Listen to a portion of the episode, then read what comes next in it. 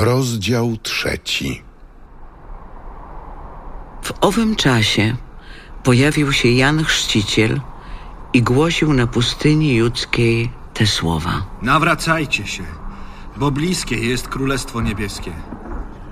Do niego to odnosi się słowo proroka Izajasza, gdy mówi: Głos wołającego na pustyni: Przygotujcie drogę Panu, dla niego prostujcie ścieżki. Sam zaś Jan nosił odzienie z sierści wielbłądziej i pas skórzany około bioder, a jego pokarmem były szarańcza i miód leśny. Wówczas ciągnęły do niego Jerozolima oraz cała Judea i cała okolica nad Jordanem. Przyjmowano od niego chrzest w rzece Jordan, wyznając swoje grzechy. A gdy widział, że przychodziło do chrztu wielu spośród faryzeuszów i saduceuszów, mówił im: Plemię żmijowe, kto wam pokazał, jak uciec przed nadchodzącym gniewem? Wydajcie więc godny owoc nawrócenia, a nie myślcie, że możecie sobie mówić Abrahama mamy za ojca, bo powiadam wam, że z tych kamieni może Bóg wzbudzić dzieci Abrahamowi. Już siekiera jest przyłożona do korzenia drzew.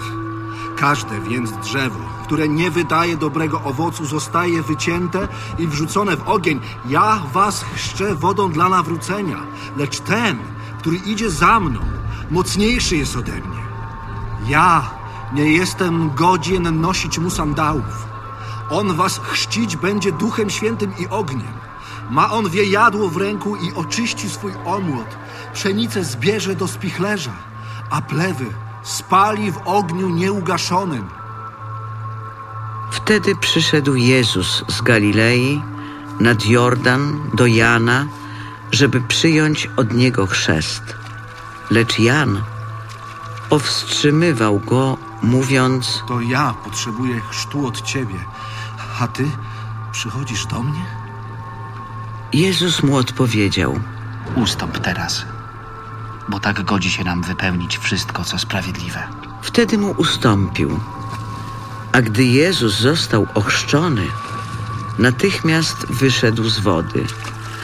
A oto otworzyły się nad nim niebiosa i ujrzał Ducha Bożego, stępującego jak gołębica i przychodzącego nad niego. A oto głos z nieba mówił: Ten jest mój syn umiłowany, w którym mam upodobanie.